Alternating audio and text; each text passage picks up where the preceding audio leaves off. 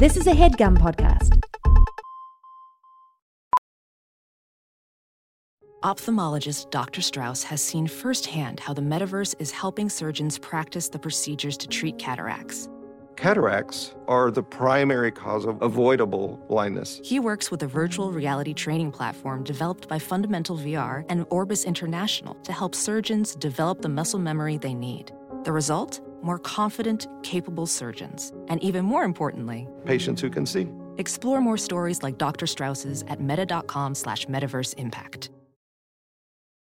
A new year is a new chance to focus on you. You're probably already picturing yourself struggling at the gym, but not all self-help has to mean suffering. Squeeze dot com is making it easier than ever to elevate your wellness by delivering a juice cleanse right to your doorstep. It's the easiest juice cleanse you'll ever do that may aid in weight loss, eliminating bloating, clearing your skin, boosting your energy levels, improving sleep, and breaking bad eating habits. Meet all your health goals from the comfort of your home. Get free same-day local delivery or fast free delivery nationwide with code WONDERY today at squeezed dot com. I don't know the truth. I don't know the way. I don't know what to think. I don't know what to say. Yeah, but that's all right. Yeah, that's okay.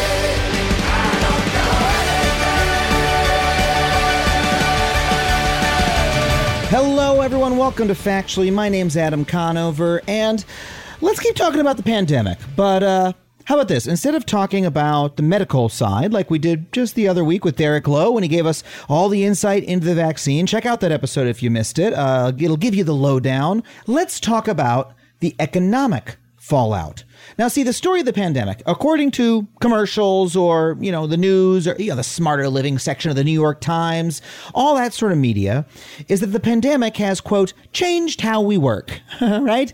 No shit. We used to work in places, you know, workplaces, offices. But now so many of us are working at home over Zoom, right? That's the story. And we see articles about the challenges. Oh, do you put on a, do you, do you wear a button-up shirt? Oh, what's the dress code? Oh, how do you take care of your kids? And, and, you know, these are real challenges. I can say as a Zoom work veteran, I can say uh, it sucks. I've been running a writer's room over Zoom. It's certainly a lot worse than doing it in real life. It's a hard way to make a T V show. It's probably a hard way to do anything. But the truth is, if you're working from home, like like I have been, you're actually incredibly fortunate, because for all the attention that white-collar workers have gotten from the media, it's the other parts of society that we need to worry about more. The truth is that the economic and social fallout for an entire enormous fraction of America has been massive and will be massive. We are talking about an economic tidal wave that could be truly devastating. Let's start with jobs. Some estimate that the real unemployment rate is now around eleven percent. Now, uh, unemployment rates, those are numbers that, you know, can get dodgy sometimes. The unemployment rate that you normally hear is uh, a little uh, a little rosy. This is a real unemployment rate. So how do we think about that? Well, uh, here's one way to put it. Uh, that rate is higher than at any point during the Great Recession. Not just that, it's actually worse than at any point since World War Two. And twelve point six million Americans are now collecting unemployment benefits, compared with one point seven million a year ago. While there have been gains in employment from a few months ago, the situation is still dire. And as time goes on, the more job losses that we hoped would be temporary are going to become permanent. Those jobs are going to go away for good, right? I mean, think about all the jobs that, for instance, are in the hospitality industry. Think about how many more meetings, even after the pandemic lifts up, will continue to be conducted over Zoom, and how many jobs in hospitality, low-wage jobs uh, that, that employ blue-collar workers, those folks who are struggling to make ends meet, how many of those jobs will be permanently lost? Low-wage workers have taken the biggest hit during the pandemic. This is really cruel irony. These are also often the workers that we now recognize are essential. We depend on people like grocery store workers to keep our society from collapsing, to keep food in our bellies. And to do that, we have to put them at risk of coronavirus in their workplaces. Literally, in order to keep society functioning, they're at risk of contracting this deadly disease. So the real issue isn't just, you know, oh, it's tricky uh, getting to work over Zoom, is that the coronavirus and the lack of new government support to prevent this economic fallout is putting us on the precipice of an ever-spiraling catastrophe that disproportionately affects those already struggling. And you can see the pain wherever you look. Colleges are reopening, many of them remotely. Some students are going back just fine, but low-income college students are dropping out, or worse, never even enrolling because they don't have good enough internet service to take classes remotely. Then there's the more than five million Americans who have lost their health care this year, a loss that's worse than any year on record. Then there's hunger. A whole one-fifth of America has been food insecure since the pandemic began. That means they haven't been able to get enough food to eat to feed them or their families. twenty percent of America has been in that condition. And we're guaranteed to see a rise in homelessness. There are twenty-two million Americans behind on their rent. And sure, there have been, you know, different cities, states, and the feds have passed little bills to try to, you know, put a temporary moratorium on evictions, uh, subject to some conditions. You know, if you go to the courthouse, you got your receipt and says, I couldn't pay this month, but then maybe you'll get a reprieve. But a temporary eviction moratorium doesn't solve anything if unemployed tenants have to pay for all of their missed months when it expires because they still haven't been able to work. So again, we're talking about an explosion in the number of people who are suddenly going to have nowhere to live.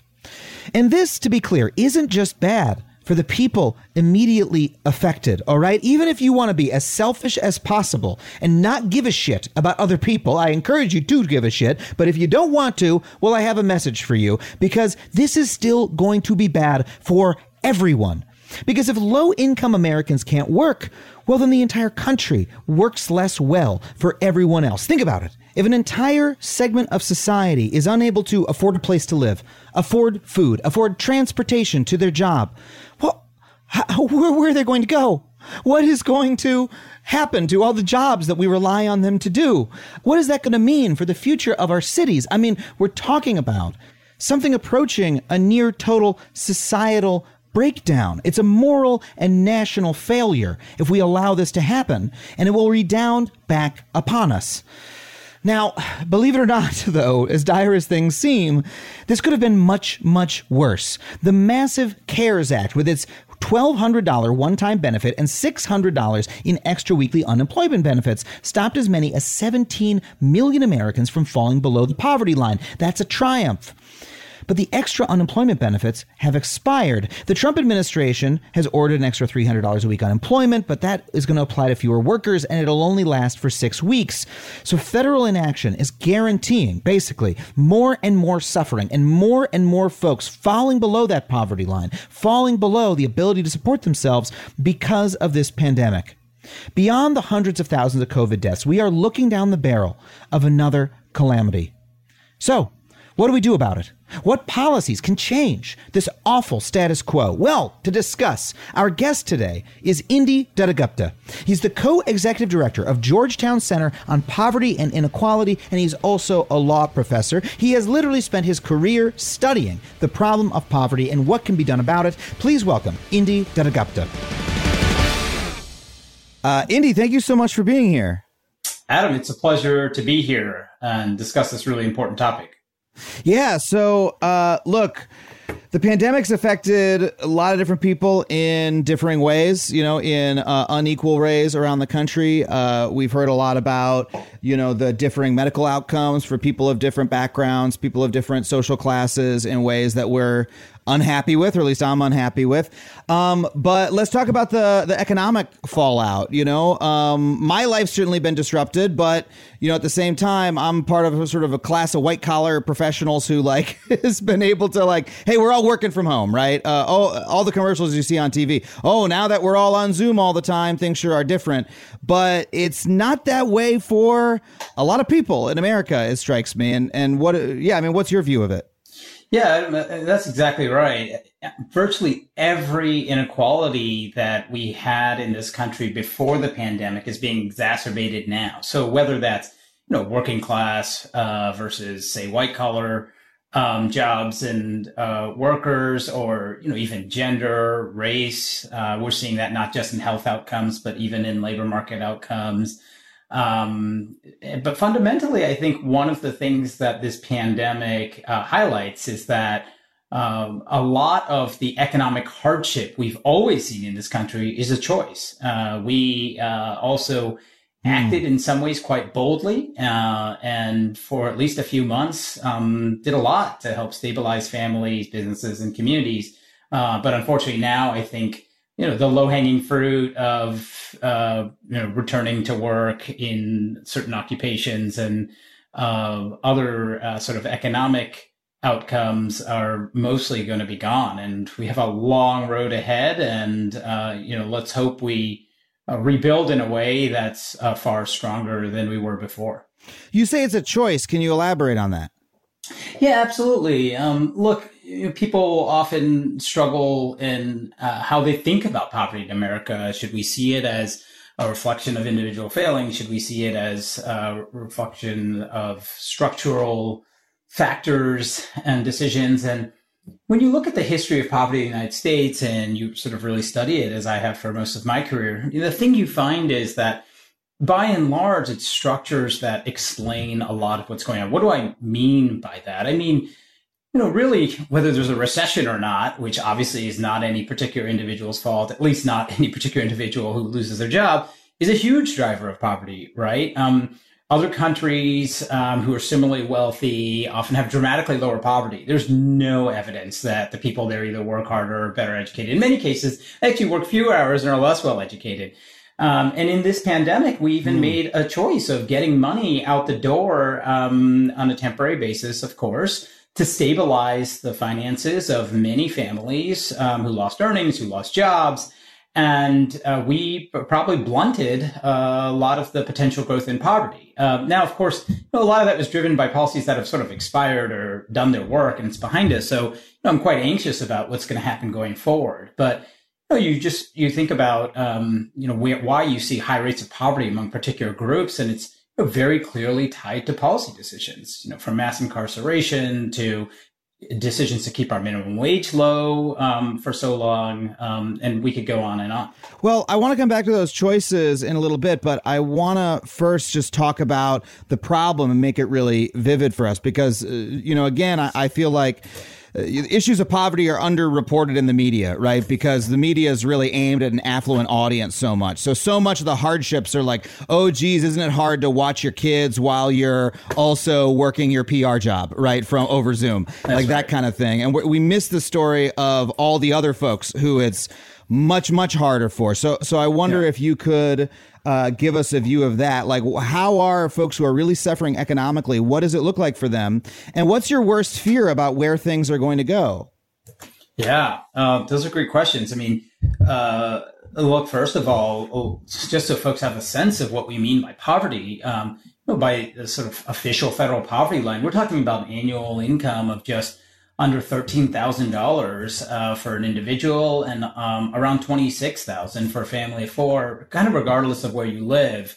Uh, so we're talking about a pretty meager threshold. Um, and, and the measure itself is outdated in many ways and has flaws, but um, it gives you a sense uh, that we're talking about folks who are really, really struggling. Um, and there's lots of hardship above the poverty line. There's nothing magical about that threshold, uh, to say the least. So, you know, what are their challenges, right? You know, they're, they're literally choosing between out-of-pocket medical costs and food. Um, they're skipping meals. They're not able to make utility payments, rent payments. Um, they're relying on public transportation that may have been shut down or shrunk, uh, dramatically, uh, to get to wherever they need to go for either work, um, or for, you know, schools. Um, they are often caregivers themselves. And so in some cases now, you know, maybe um, their school is has the option of uh, taking their kids, um, but also has an online option. And the Department of Labor has put out guidance that says, if you have the option of sending your kids to school, you got to do it, or else we're not going to keep paying you um, pandemic unemployment assistance, this program that was meant to help people wow. left out of the unemployment insurance system. So just, you know, there's so many uh, struggles. And, you know, my worst fear, Adam, is that we don't learn from this crisis. I mean, we are so fortunate as a country that people didn't look at the Great Depression and say, okay, that was a one-time, uh, one-off event. And instead, they established the Social Security system, right? They establish old age, yeah. survivors, disability benefits, unemployment insurance benefits, and we can go on and on. Um, but how fortunate are we that we had those systems and structures in place, not just for this pandemic, but really for the subsequent generations? Yeah, but by contrast, you know, uh, what happened right before the Great Depression was the uh, what is often called the Spanish flu, right? And uh, we had plenty of warning for that this pandemic was going to come, or at least we knew that it was the type of thing that could occur.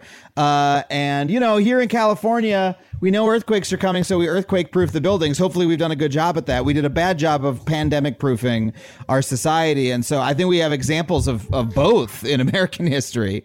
That's very true. I, I I worked in Congress as a staffer on unemployment insurance before, during, and after the two thousand seven, two thousand nine financial crisis. We used to call it the Great Recession, which I no longer use that term because uh, this one that we, we're having now is at least deeper, right? Um, and wow. we were so worried what we saw after, you know, states gutted their unemployment insurance systems after, by and large. They gutted the administration, they gutted the benefits. Um, you know, we had generations where you could at least count on twenty-six weeks of unemployment insurance benefits, um, in many instances. And then for the first time in history, coming out of that incredible recession we had, um, over a decade ago, uh, what did we see? We saw states cutting back to a maximum of twelve weeks of benefits, fourteen weeks of benefits, making it less and less generous. So there's nothing that's um, inevitable here. I mean, this is really about um, elections. This is about um, policymakers rising to the moment and understanding that there's nothing that protects us from another crisis. It could be a terrorist attack like we have experienced, unfortunately, in this country. It could be uh, hurricanes. It could be wildfires right where you are. Um, we are just not uh, sort of ready to deal with disasters and crises in these countries, yet we know that they're guaranteed. Uh, we absolutely know that there's going to yeah. be hurricanes. You know, we know there's tornadoes. We know there's floods, um, and we're just not um, prepared for it. But we also know what to do. So uh, there, that gives you some optimism, right? I'd love to dwell a little bit on the unemployment system that you talked about, um, because, you know, I I, uh, I think that often gets classified under the negative label of welfare. Whenever people say welfare, they're they're talking about these programs in a negative way. But like, I've come to understand unemployment as it's almost this this essential like economic lubricator that like if people instantly become destitute as soon as they lose their jobs uh, and they don't have any cushion at all, that's bad for the economy overall. And so gutting those systems, making them work less well. I mean, you, you're the expert. Tell me about it. Yeah, no, first of all, Adam, I got to say, I've been part of a group of folks who've been uh, working on ideas to strengthen and reform the unemployment insurance system for over a decade. And one of the sort of jokes we always say is that we should make U I, that's short for unemployment insurance, we should make U I sexy again. And I think you might have just done it because I never thought about it as a lubricator. But in a sense, it is an economic lubricator, right? That's, I didn't mean it that way. but but I will say there's something to it because the program helps people in those times when there aren't enough jobs, when they're involuntarily unemployed. It keeps them attached to the labor force. So there's a lot of people when the economy's doing well Um, who can get a job, but they may have some disabilities, um, maybe mental health challenges, and then the economy's not doing so well and they can't get a job. I bring up this group because in many cases, they can then qualify for disability benefits, which is a great thing. And we have incredibly high standards to qualify. Yet it would be much better if they qualified for unemployment insurance in many instances and could keep looking for work. It sort of finances that job search, among other things. So unemployment insurance really had uh, uh, two major sort of insights driving it when it was created as part of the Social Security Act. One is it would absolutely help families with uh, partial earnings losses um, or full earnings losses um, by giving some extra money, never making them quite whole in the past. And two is it would stabilize the economy because you're giving money to folks who need to spend it and they don't, they're not going to go on a trip, you know, to Europe to spend it. They need to spend it just to survive in their local community. So you have huge stimulative mm-hmm. effects for unemployment benefits. And remember, people are basically paying into the system. A lot of people don't realize this because their employers technically make the payment. But by and large, the research shows that uh, most of those payments made by employers into the unemployment insurance system are actually passed on to the workers in reduced compensation. So this is something that people have a right to, really, by and large, and yet we don't really focus mm. on it until we need it. And unfortunately, sometimes then it's too late to make sure the system works. So, you know, a lot of policymakers are sort of quietly dismantling their unemployment insurance systems, trying to lower their taxes on, to fund the systems in response. And you've seen what's happened. States like Florida is just absolutely cruel and devastating. In the middle of a pandemic, people waiting in line to get unemployment insurance benefits. Um, this makes absolutely no sense. And, um, you know, we were at best penny, uh, sort of penny wise and pound foolish. Um, not even sure, uh, we were, uh, that, that smart. Well, let's uh, let's talk about that, because the experience that people had, I had so many, you know, people in my life saying, oh, I'm trying to get through to the unemployment office, even here in California, not just in Florida. I can't get through. Busy signal. They say they'll call back. They don't. I get to a mailbox and it's full, uh, et cetera. Uh, and this is to receive the crucial government unemployment payment that is supposed to be paid to pretty much all Americans. Um, and it, that is because of the gutting of these unemployment systems. Like this is this is specifically policymakers are trying to lower tax burden. And so they just like made these unemployment systems work less well. They just like cut the staff at the unemployment office and made them all use fax machines instead of email or something. I mean, yeah, look, I, I don't blame any any family. I don't blame any business. I don't blame any community for being unprepared for uh, a pandemic um, like this. On the other hand, um, federal government, states, they have some responsibility. Um, uh, you know, people have known about these risks. We've we've experienced all possible pandemics. You know, we have to contain Ebola, obviously. Um, Many years ago, uh, the U S has its own history, um, the H one N one flu uh, virus, which sort of originated here, actually. Um, so I think that we can make a strong case that uh, what happened here was, yes, we were collectively flat-footed, but you look back and you think about the decisions that were made. And whether anyone thought about a pandemic or not, we just weren't even prepared for a mild recession. Um, and that policymakers across the country have to take responsibility for. Uh, we've been warning about this for a long time, and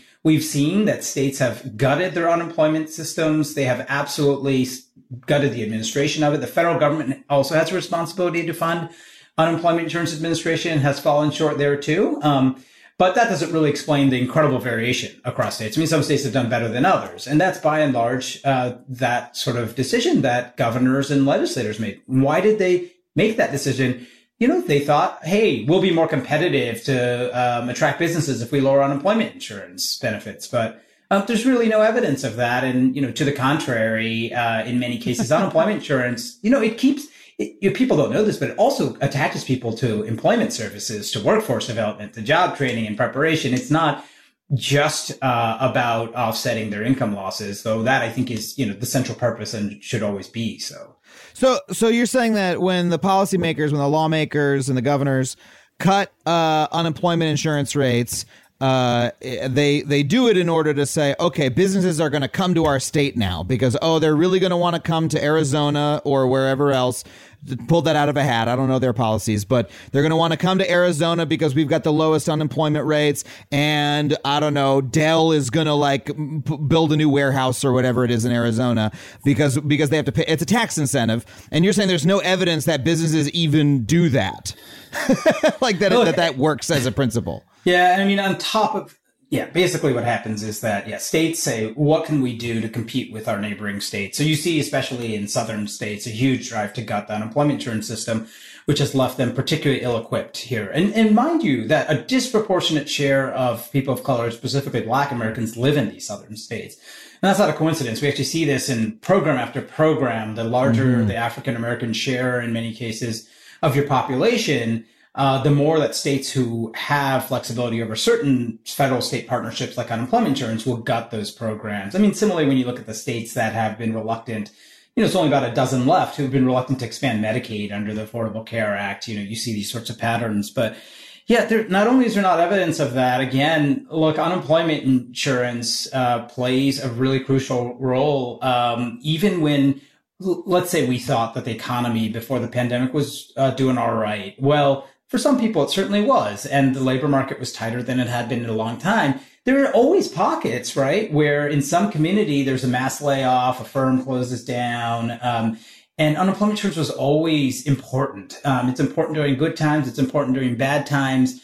And it, as we know, can prevent people from retiring early, from filing for disability benefits. It can help improve the quality of the job matches in some cases that they might um, have with employers uh, and more. So uh, at the end of the day, uh, it was just really short-sightedness, and uh, we knew better. But some policymakers went the wrong way. Well, let's talk about the uh, you spoke about how the payments that were pushed through the beginning of the pandemic did effectively blunt uh, the, the, the, you know, immediate impact of the recession. Talk about why that is and what that meant to people. The six hundred dollars a week of extra unemployment services, the, the stimulus that people were getting. Can you tell us about that? Yeah, absolutely. So we're, you know, we're cutting checks, uh, twelve hundred dollars for a lot of adults, um, six hundred dollars for many, uh, qualified children, um, six hundred dollars for we on a weekly basis. We were doing six hundred dollars to augment any unemployment benefit. We created a whole new program called Pandemic Unemployment Assistance, which acknowledged really that we leave out a huge chunk of workers from our unemployment insurance system. So it complemented it. So we're talking about, you know, tens of billions of dollars basically a week in additional spending that happened that wouldn't have otherwise happened. And unfortunately, now with all of that um, mostly behind us, uh, we're already seeing families exhaust what limited savings they had. Um, you know, the, mo- most families here could, would have struggled in the U S. Most families would have struggled with a one thousand dollars emergency. Um, that makes sense. You know, we've had sort of meager wage growth for decades, especially for working class folks, but even some middle class folks. Um, and some costs like health, education, um, and some others have risen. Um, and those are, you know, sort of basic needs. So a lot. They've risen a lot. They've risen a lot, exactly. And and and so what did this do? I mean, there's a lot of research suggesting it really blunted the growth in poverty. It doesn't mean that there wasn't uh, growth in hardship. There absolutely was. I mean, we left out um, some groups of immigrants, including um, uh, some mixed status families from the benefits. Um, we left out uh, older youth. We left out older dependents, like, you know, say, Adam, you know, one of your parents lived with you. Like, we didn't. And you file taxes with them, like they, they didn't get the extra um, economic impact payment or recovery rebate. Uh, so we did leave a lot of people out. There's still a lot of hardship. And especially now, you know, the six hundred dollars weekly unemployment benefit increase ended at, in late July. Um, so I'm really worried. Um, and I think that there's obviously some important C D C action on uh, evictions. Um, we'll have to see how that goes, but it's not going to cover everyone who, who needs it. And, you know, at the end of the day, I think policymakers had a choice, which was to, you know, temporarily reduce economic activity to save lives and give us time to figure out how can we build an economy um, amidst this virus. And uh, meanwhile, let's just get people the money they need. The U S government can borrow unlike any entity in the world, really. And The, the interest rates are extremely low right now. Um, the, the the reality is, if they borrowed money right now and spent, you know, the fifteen billion dollars or so a week we were spending on the sixteen, six hundred dollars weekly benefit increase, um, it would basically pay for itself. Um, that's not always the case, but right now it really would. Hmm. Um, and so it's really tragic to see that policymakers haven't come together um, and uh, negotiated and acted on a bipartisan agreement for more stimulus. It took us eighty-four months after the last recession to create enough jobs uh, to offset uh, the loss of jobs uh, then and the wow. um, yeah the gro- the growing labor force. Um, I don't think we want to wait eighty-four months again, and we're in a deeper hole than we were then. Well, and so I, I want to ask you this next question in two ways. With those payments running out, right? What does that look like for, you know, the people who are relying on those payments, right? Like what, like uh, on the ground for them, what are yeah. they facing, right, over the next couple months? And then what is the impact of that going to be on our economy? Not just, you know, I'm, I'm interested in the humanitarian piece of it, which is that I don't like to see fellow yeah. Americans suffer when they don't have to. But also, isn't it true that that suffering is bad for the economy at large as well? Yeah. I mean, look, there's two ways that uh, allowing, um, in some cases, um, almost manufacturing um, suffering uh, amongst us can harm our economy right now.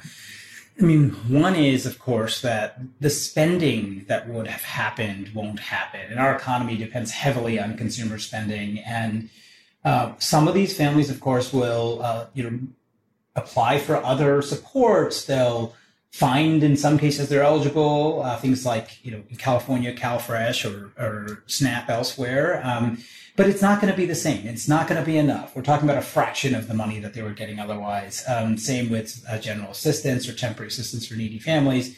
So that's going to burden states, by the way, too, um, who are now going to have to deal with um, a, a whole mm-hmm. um, new set of uh, challenges and other programs with uh, growth in applications. And at the end of the day, they're going to have to cut back. I mean, some of them may have access to credit, and that's not going to necessarily uh, be a great uh, option either. So they're facing some dire possibilities, and you're going to see meals skip. You're going to see reduction in spending that's going to shrink the economy. But that's just one way, and that's uh, you know, an urgent, pressing way that not getting money to families um, who are struggling right now is going to hurt our economy. The other is that one thing we know with certainty is that children, especially, who grow up in very low-income households, and I just mean just because of the income, um, that they struggle a lot later in life. Um, so we learned, for example, yeah. when we introduced the SNAP program or food stamps at the time, um, you know, about half a century ago, in a robust way, that it had long-term benefits where the kids were healthier and they sort of did better as adults. And you see that in program after program. We've seen that when you know, um, in some on tri- some tribal reservations, a casino opens and they give, um, you know, month payments to all members of the tribe. You know, it's not that the tribe uh, members have to do something to qualify for the payments per se. What happens? The kids do better in school. What could possibly explain that? You see this in sort of experiment after experiment, or, you know, sort of natural experiment after natural experiment. When you have really low income, you know, it's just hard. Um, You, you described, Adam, earlier about like all the hoops you might jump through just to apply for benefits. Just imagine the stress in that household. Um, I know parents, um, whatever yeah. their income, try to protect their kids from stress. And one of the things I always tell people is, look, people don't, they need money. They need good public services and goods. Um, and government um, can't solve all the problems, but we can definitely transfer adequate money in these sorts of crises and more to help stabilize families. And there's good reason to think that it, it might even pay for itself um, for taxpayers, and it certainly has a, a real meaningful return for society overall. Well, I really want to get into those questions of the effect that poverty has on people, on their lives, how it affects different people differently. Uh, but we got to take a really quick break. We'll be right back with more Indi Dutta-Gupta.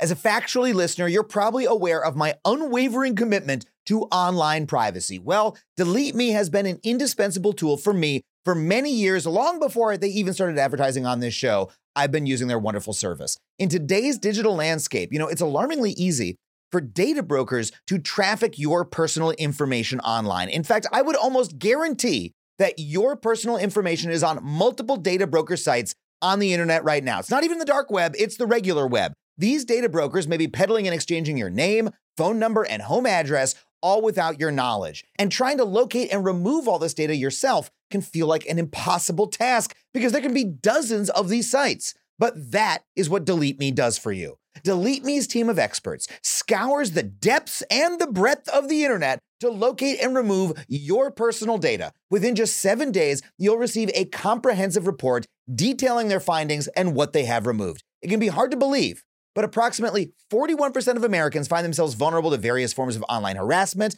and this means doxing, scams, and even identity theft, all of which pose significant threats to your financial security and could potentially derail career opportunities. I mean, I used to get weird people calling my cell phone all hours of the day or night until I signed up for Delete Me, and it cut it right out. So if you want to safeguard yourself like that and live with the peace of mind that experts are hunting down and removing your personal information every three months, then check out Delete Me. Go to joindeleteme.com slash Adam and get twenty percent off for all consumer plans with the code Adam. That's joindeleteme.com slash Adam.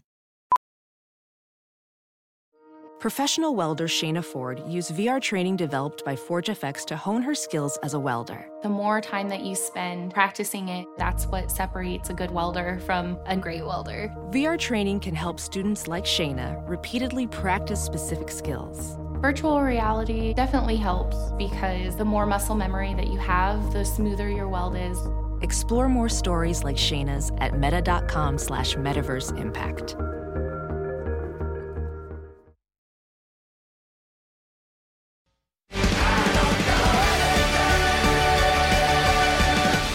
We're back with Indi Dutta-Gupta. Um, so I'd like to, uh, yeah, I'd like to talk more about how poverty affects people. First of all, how does it affect uh, different groups of people differently? Like how, how, let's talk about, let's bring racism into the conversation. That's yeah. that's something that uh, uh, is another theme of the year. Um, how does systemic racism cause uh, poverty to impact different people differently or more intensely? Yeah, I mean, look, systemic racism is, uh, to me, uh, if not the most fundamental driver of poverty, one of them. Um, there's a couple of reasons why. One is it leads to policies like mass incarceration, segregation. Um, you know, we've got a situation now where uh, Black uh, families typically have one-fifth the liquid wealth and one-tenth the overall net worth of white families. Um, you know, a lot of wealth is passed down from generation to generation. Um, so you can really trace a lot of our challenges back to systemic racism, um, both in the, you know, the policy decisions that are made and they're just a lived reality and experience of, of, uh, a lot of groups of color, um, including, uh, you know, especially a lot of immigrants, not just undocumented immigrants, but even those here with status. But, um, uh, you see this again in just policy after policy. So, let's just take um, the unemployment insurance system we were talking about before. Um, you know, in many ways, it disproportionately excluded for generations uh, Black workers. Um, you know, some of it arguably was for sort of administrative reasons. They were disproportionately in agriculture early on, and um, there's some history suggesting that uh, you know policymakers didn't think they could sort of get the data they needed. Um, But in many cases, policy after policy, uh, they're excluded for that reason. And another thing we know um, is that when Americans uh, sort of perceive a program as disproportionately helping people who are not, quote unquote, like them, and particularly we see this by race, and, you know, study after study shows that uh, they oppose it. Um, so if they believe that, mm-hmm. especially white Americans, if they tend to believe that a program helps uh Uh, Black folks and other people of color, they're more likely to oppose it.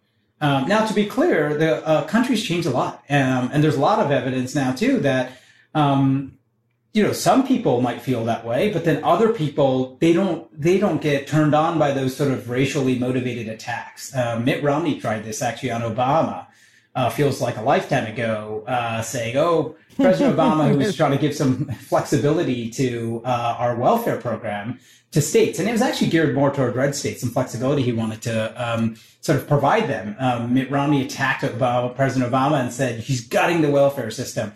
Um, and sure enough, when those ads were tested out on folks, what uh, researchers found is that people who were already um, kind of uh, more, frankly, racist um, would tend to move towards um, Mitt Romney after seeing the ads. But it, the the upside here, um, which I think is important, is that people who were not so racist or weren't racist at all would actually move away from him. Um, so I, I think that people, um, you know, should be wary of the sort of often racial and racially motivated appeals that some policymakers make to argue against the generosity of these programs. Um, but I think it's also important to know that, you know, there's a growing share of Americans um, who arguably are quite turned off by that sort of uh, rhetoric and argument.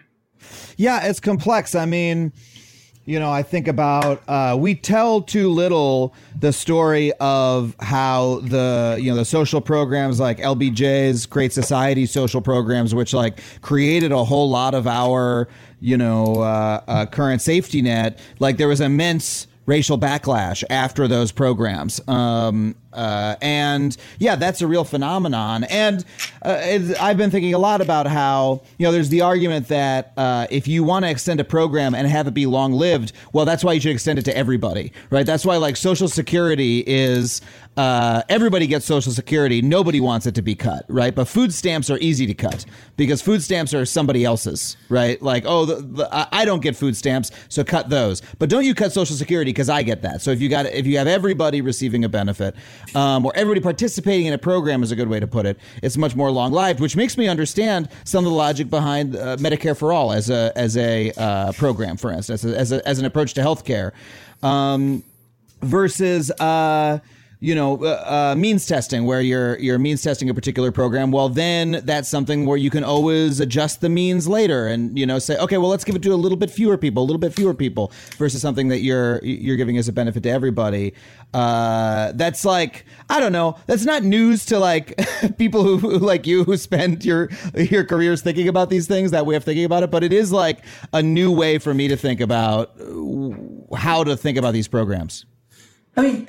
Yeah, I, I hear you. I mean, I, I think it's it's actually surprisingly complicated because um, there's a lot to it. This idea that, um, you know, pro- programs for people in poverty are quote unquote poor programs. Um, and you see that with cash assistance in particular, which has largely been gutted um, in the last twenty-five years or so. Um, but on the other hand, let's take a program like unemployment insurance. It's actually supposed to be a social insurance program, uh, sort of a contributory program. And not only was it gutted by states, um, uh, which might tell us something about federal-state partnerships and, and how uh, the federal government needs to set very strict, strong guidelines. Yeah. But also, um, you know, believe it or not, there's a huge push among um, some members of Congress, some of the most conservative ones, um, after the last recession to uh, bar wealthy Americans from getting the benefits. Um, and then similarly, um, you know, Social Security, uh, which I think has lots of strengths and has been extraordinarily resilient for a lot of reasons, um, it hasn't expanded or grown nearly as much, believe it or not, as some targeted programs. So Medicaid, obviously, because mm. of the Affordable Care Act and the expansion, has actually grown dr- dramatically. And uh, a lot of that, I think, uh, of course, is driven specifically by uh, that expansion in uh, twenty ten. But Um, so has uh, SNAP over the years overall, um, and so have uh, the working family tax credits, which a lot of people don't know about, but the earned income tax credit, the child tax credit, um, the earned income tax credit especially is much more targeted than the earned income tax, than the child tax credit, sorry. But um, the working family tax credits, E I T C and C T C, have grown a lot. Um, California is moving close to even expanding it um, to a lot of immigrants who have been left out in the past. Um, and part of that is the tension here, I think, Adam, is cost. Um, so universal programs are just going to be costlier, right? It doesn't mean we shouldn't do them. And, you know, to the contrary, it's the right thing to do in many cases. Um, but if you're going to have a food assistance program, you can imagine why, um, you know, it might make more sense for it not to be universal. Um, now, other countries, of mm-hmm. course, don't really have food assistance programs. They just go straight to cash. And that's been just a huge problem in this country. We have just gutted uh, access to cash. Um, so we partly do it through these tax credits, but those come once a year as a lump sum. So, you know, they don't help you quite as much throughout the rest of the year. Um, and, you know, some people are left out of it. So um, I, I think that at the end of the day, we can uh, make hybrid programs and other programs stronger, um, whether they're targeted or whether they're universal. But we just need a stronger federal role. I mean, states just... First of all, they see themselves often as in competition with each other, and that can be quite um, mm-hmm. helpful in some cases and quite harmful in others. When it comes to benefits, it's quite often harmful. And the second thing I would say is that um, when you give states a lot of flexibility, we just see these patterns of systemic racism where uh, the states that are either more homogenous or just generally have um, uh, less of a history of uh, hostility towards um, supporting, especially Black folks, but uh, immigrants as well, and other people of color in many cases, um, are the ones that are going to be the most meager. So I think that we have to, you know, think really hard about that um, and how we can get around it. And uh, in my judgment, you, when you brought up the Great Society, it just reminded me of Head Start, which, you know, basically skipped the states. And that was a decision made in part Uh, because there was fear that states would administer it in a racially um, disparate way. Mm.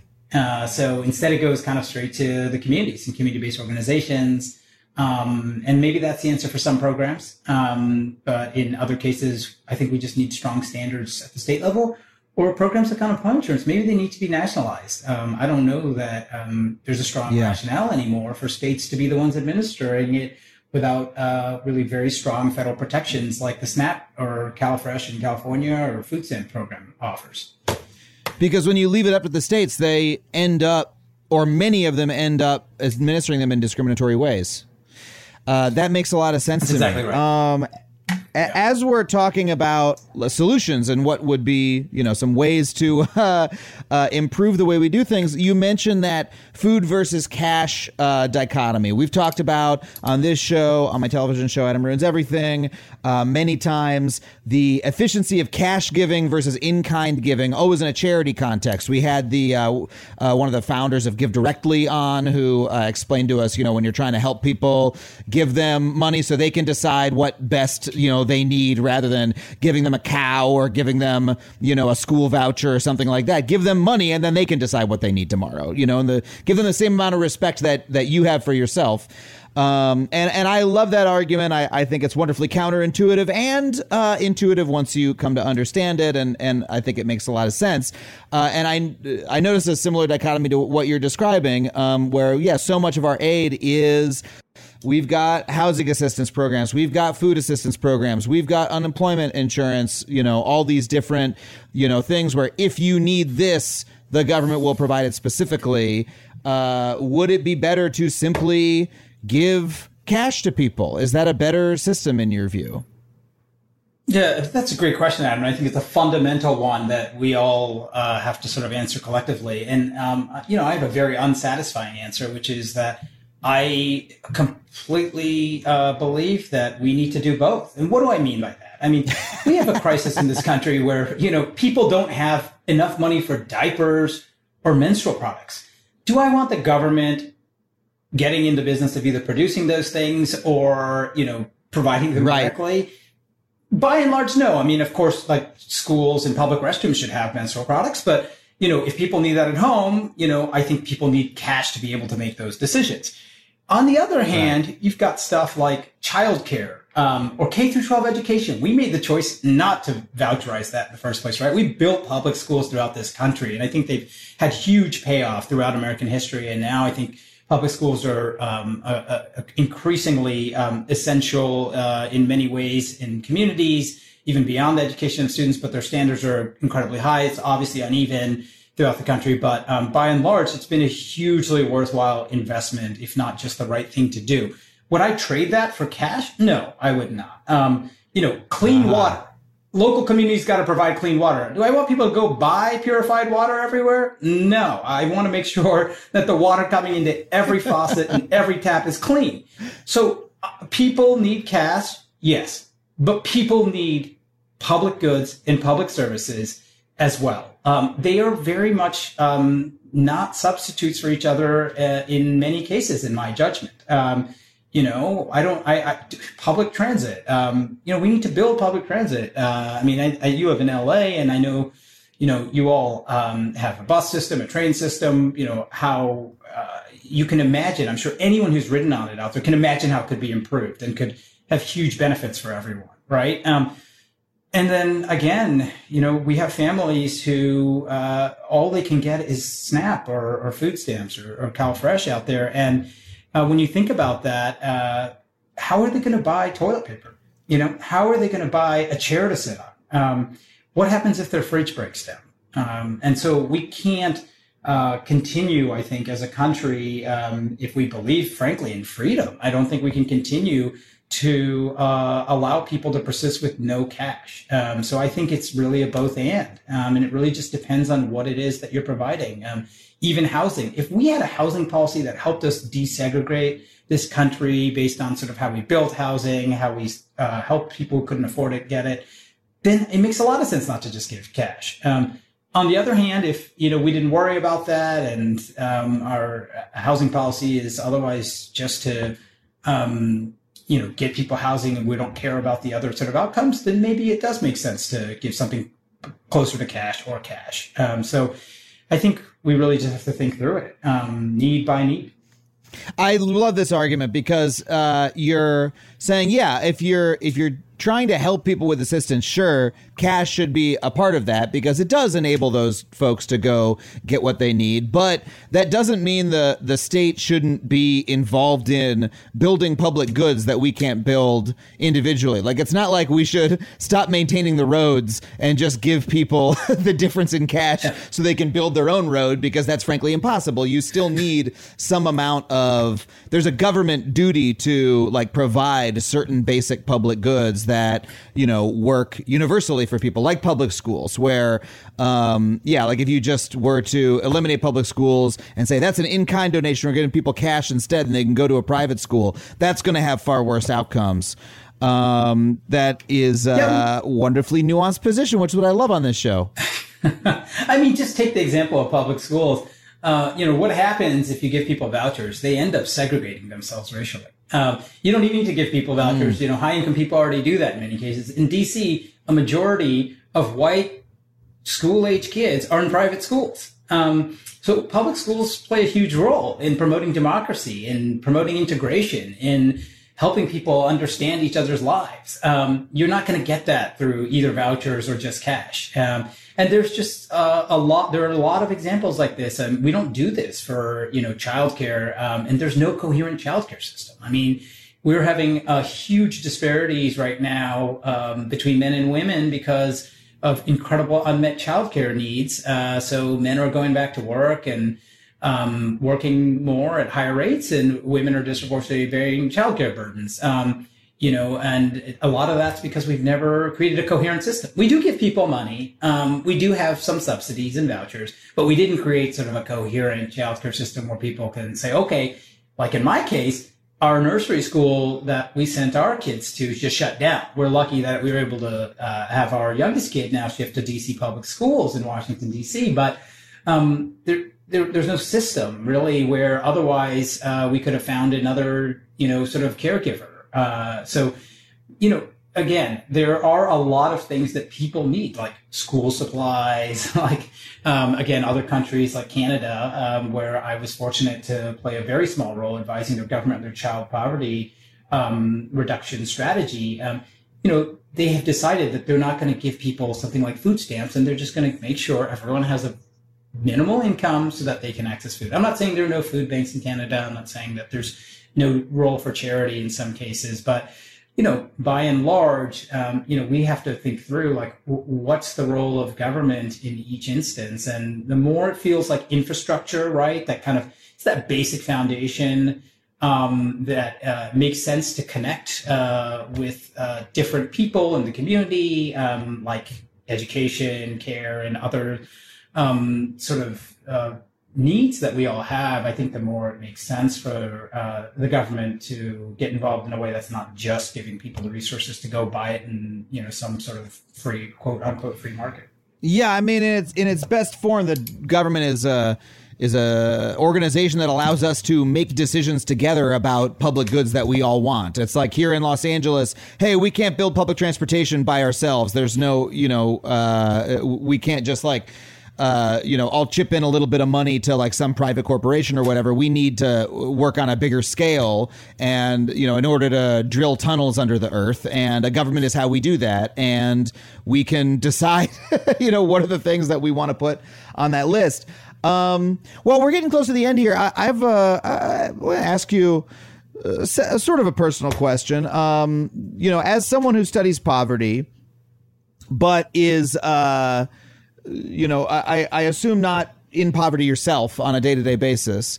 How do you how do you think about that? Because, you know, I, uh, you know, the more that I think about uh, poverty when I am confronting it, I'm like, man, I, I live comfortably. Right. And I live in a country where so many people don't. And what is my responsibility to that? And and how does that make me feel differently about my own life and, and my own, you know, luck and privilege? Um, and Uh, that's something that I find myself wrestling with, you know, when, you know, here here in Los Angeles, you know, I, I, you know, on my walk home from the subway, I, you know, I pass encampments. Right. Um, and I'm I'm confronted with that on a daily basis. Um, and, you know, we had a heat wave and I'm sitting inside in air conditioning and thinking about how many people are sitting outside uh, in one hundred ten degrees. Um, and yeah, I just wonder if you wrestle with those questions, considering that you do this for a living.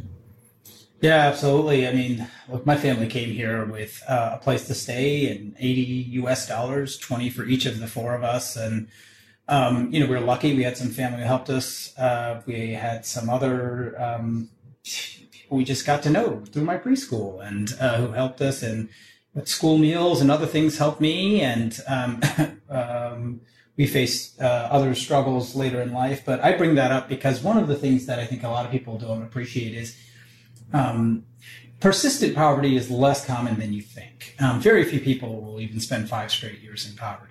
Um, and on the flip side, mm. uh, poverty is actually, um, say, one year of poverty or living in a household with a job loss or, you know, using one of those targeted uh, public benefit programs is very common. The vast majority of people will spend at least a year um, experiencing a sort of material hardship along those lines. Um, that doesn't mean it's evenly distributed. It's really not. Um, but I really think about our responsibility if we think that poverty is truly that floor below which think we think no one should fall.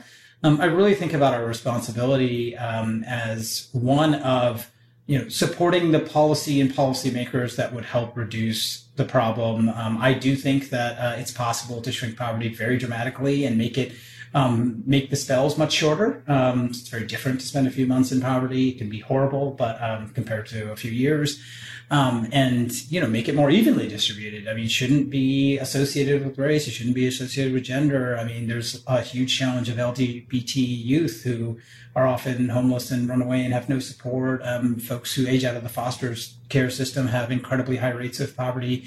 Um, and so, you know, uh, it's, it's, it's something that I think we need to really uh, focus on policy. But, um, you know, you and I can't just sit here and change policy as much as we'd like uh, on a daily basis. So what else do we do, right? Um, I do believe that there's a role for sort of human services providers and others, um, you know, partly because I think our policy falls short, but it probably always will fall somewhat short. Um, you know, uh, and I think that... Uh, A lot of what government does actually, uh, aside from when it transfers resources, is it actually helps support these groups and organizations. So in the pandemic, for example, my family, uh, you know, looked around and we said, who's being left out by these programs, by this policy response? And so we looked at groups like migrant farm workers. And so we donated. Um, and it, mm. it's small. It's not going to, you know, uh, make a huge difference. But, you know, I always ask myself, who is being excluded the most? Um, and then who is reaching that group? And even better if, you know, the, the group that's reaching it is led by those folks, people um, with those experiences who are sort of in that community. So that's how I kind of, uh, you know, grapple with that. And, um, you know, I remind myself that, yeah, look, the odds of you or I ever experiencing poverty maybe at this point is low. But the odds of one of our kids, I mean, it just, it just, you know, one accident, one disability, one injury, one mental illness uh, away, um, one job loss. Yeah. Um, a lot of things outside of people's control. Uh, and so I think a lot of people don't quite appreciate that, but, um, I, I always remind myself of that too, yeah. not to, not to be selfish and hoard, but to the contrary, to try to see myself and everyone else. Yeah. Uh, I think a lot of people do appreciate that. Uh, sometimes I feel that there's a lot of tension in America, and it's because people feel that precarity and, and they know that, hey, they're, they're one slip away from the brink. Like you said, so many uh, Americans don't have uh, enough savings to, I, I forget the exact figure, but, you know, to withstand a surprise bill of a few hundred or a few thousand dollars, um, don't have an emergency fund of any kind. I, I think people know that about themselves and about their families, and people see their see their kids not doing as well as they did. You know, I, I see that in my own family. Um, you see the generate, you know, the, the American dream moving backwards, and people's uh, children, you know, not not uh, ascending the ladder of American society, but perhaps moving the other direction. And and I don't know, I, I often think that feeling is perhaps responsible for a lot of our social division and social ills. I mean, that's fair. I mean, I think some people say, look, I'm on my own. Um, this, this is an economy where people feel like they're on their own. Uh, but I just want to remind people that that's a choice. It doesn't have to be that way. Um, look, there is no sort of golden period in American history, but, uh, when it comes to shared economic prosperity, uh, you look back at the early sort of post-World War Two period, uh, up till nineteen seventy-three or so, you saw it. Widespread income growth. Um, and, you know, some of that was driven by high rates of unionization. Some of that was driven by um, a very sound government policies, you know, including policies that focused on uh, returning service members, right, and our veterans, and help support them. But uh, we did exclude a lot of people. Uh, but I, I just, I just want people to appreciate and understand that economic uh, insecurity is not some sort of natural state that we have to accept. Um, we can absolutely um, reduce it. We've done it before. We have uh, no limit to the number of good ideas out there to continue to tackle it and address it. Um, and ultimately, you know, our fates are much more intertwined than a lot of people appreciate. Um, it is a very uh, unfortunate thing in this pandemic that you're going to see huge growth in gaps in student achievement, say by race, by income. You're going to see higher income kids, uh, parents are going to hire tutors, um, facilitators, whatever they want to call them, folks who are going to help their kids through school, online, otherwise. Um, that is the sort of thing where you might think, okay, well, at least I'm doing my, par my part, I'm educating my kid. Um, but uh, at the end of the day, our country has in many ways grown most when we've expanded opportunity. Um, a huge uh, share of economic growth that came about um, from the nineteen sixties onwards was because we reduced racial discrimination in the labor market um, and gender discrimination too, to some mm-hmm. extent. Um, Our society and each of our lives will be far more enriched if everyone has a fair shot at, you know, becoming the, you know, doctor who will take care of you. Um, you want that person to be the person um, who, in a country of three hundred thirty million, was, you know, um, the most sort of capable and talented. And we're just leaving a lot of that talent on the table. Um, we can see that.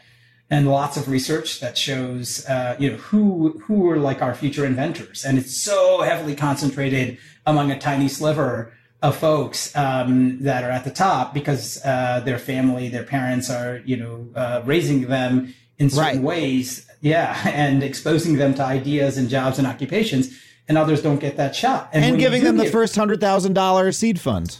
Oh, oh yeah, only a hundred thousand, right? But yeah, exactly. And uh, when you see every time we've expanded opportunity in this country and reduced um, economic insecurity, um, it has paid off. Um, and we can do this because it's morally right. Um, I'll be frank and say that's uh, my fundamental motivation. But inequality is so extreme in this country that almost anything you're going to do to reduce it is going to help with economic prosperity, um, at least in the long run. And in a recession, it's going to help in the short run too. And not just for other people, but for me as well, for for everyone. Like it, reducing Sorry. inequality and increasing opportunity is good for everybody because it it makes us all flourish. I mean, if we if we had, let's just say, like basically every other uh, peer country in the world, paid family and medical leave, including parental leave, that would mean that virtually every kid in this country might have a chance in life to bond with a parent, to get what every study shows is really the most important attention and love and care that they need that can help set them on a more positive sort of life trajectory. Now, it won't guarantee success, but how is that not going to be good for all of us? I mean, we know it will be, right? Like mm-hmm. you want every kid you come across to have the same chance that your own child has.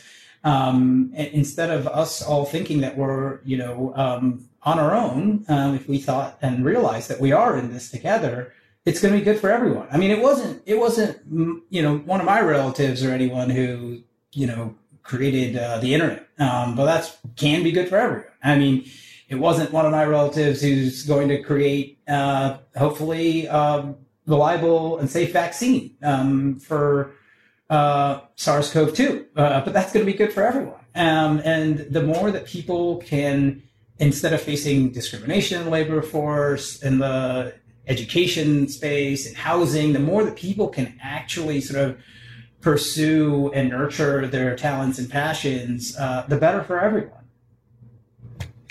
Amen to that. Well, I can't thank you enough for coming on the show to talk to us about it, Indi. Yeah, I really appreciate you drawing attention to this. I think that Um, we don't know really what the pandemic and recession are going to do because it depends so much on policymakers. So, you know, uh, I'd love to revisit sometime and look back and say, you know, what did policymakers do? Uh, did they take this uh, opportunity to act in a robust way? Have they changed the trajectory of poverty in America? Um, or did we just, you know, take the easy route and uh, sort of put on a temporary bandage um, and uh, continue on the path that we were on before, which was just exacerbating, you know, inequality after inequality. Uh, but uh, I love uh, being and on here, and I really appreciate uh, the opportunity. Hey, uh, I'd love to have you back and have that conversation, so we'll plan on it. Great. Thanks, Adam.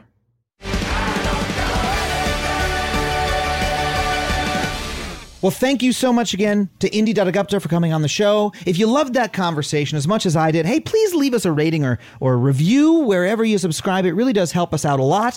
I want to thank our producers, Dana Wickens and Sam Roudman, our engineers, Ryan Connor and Brett Morris, Andrew W K for our theme song. I got to thank Falcon Northwest for building me the incredible P C that I'm recording this podcast on and that I use to stream games on Twitch every so often. Uh, you can check that out on twitch dot t v slash Adam Conover. And if you're looking for a new gaming P C, hey, consider Falcon Northwest. And uh, hey, you can find me on social media at Adam Conover or at, at adam conover dot net. Uh, until next time, we'll see you again soon. Thanks so much for listening, and remember, stay curious.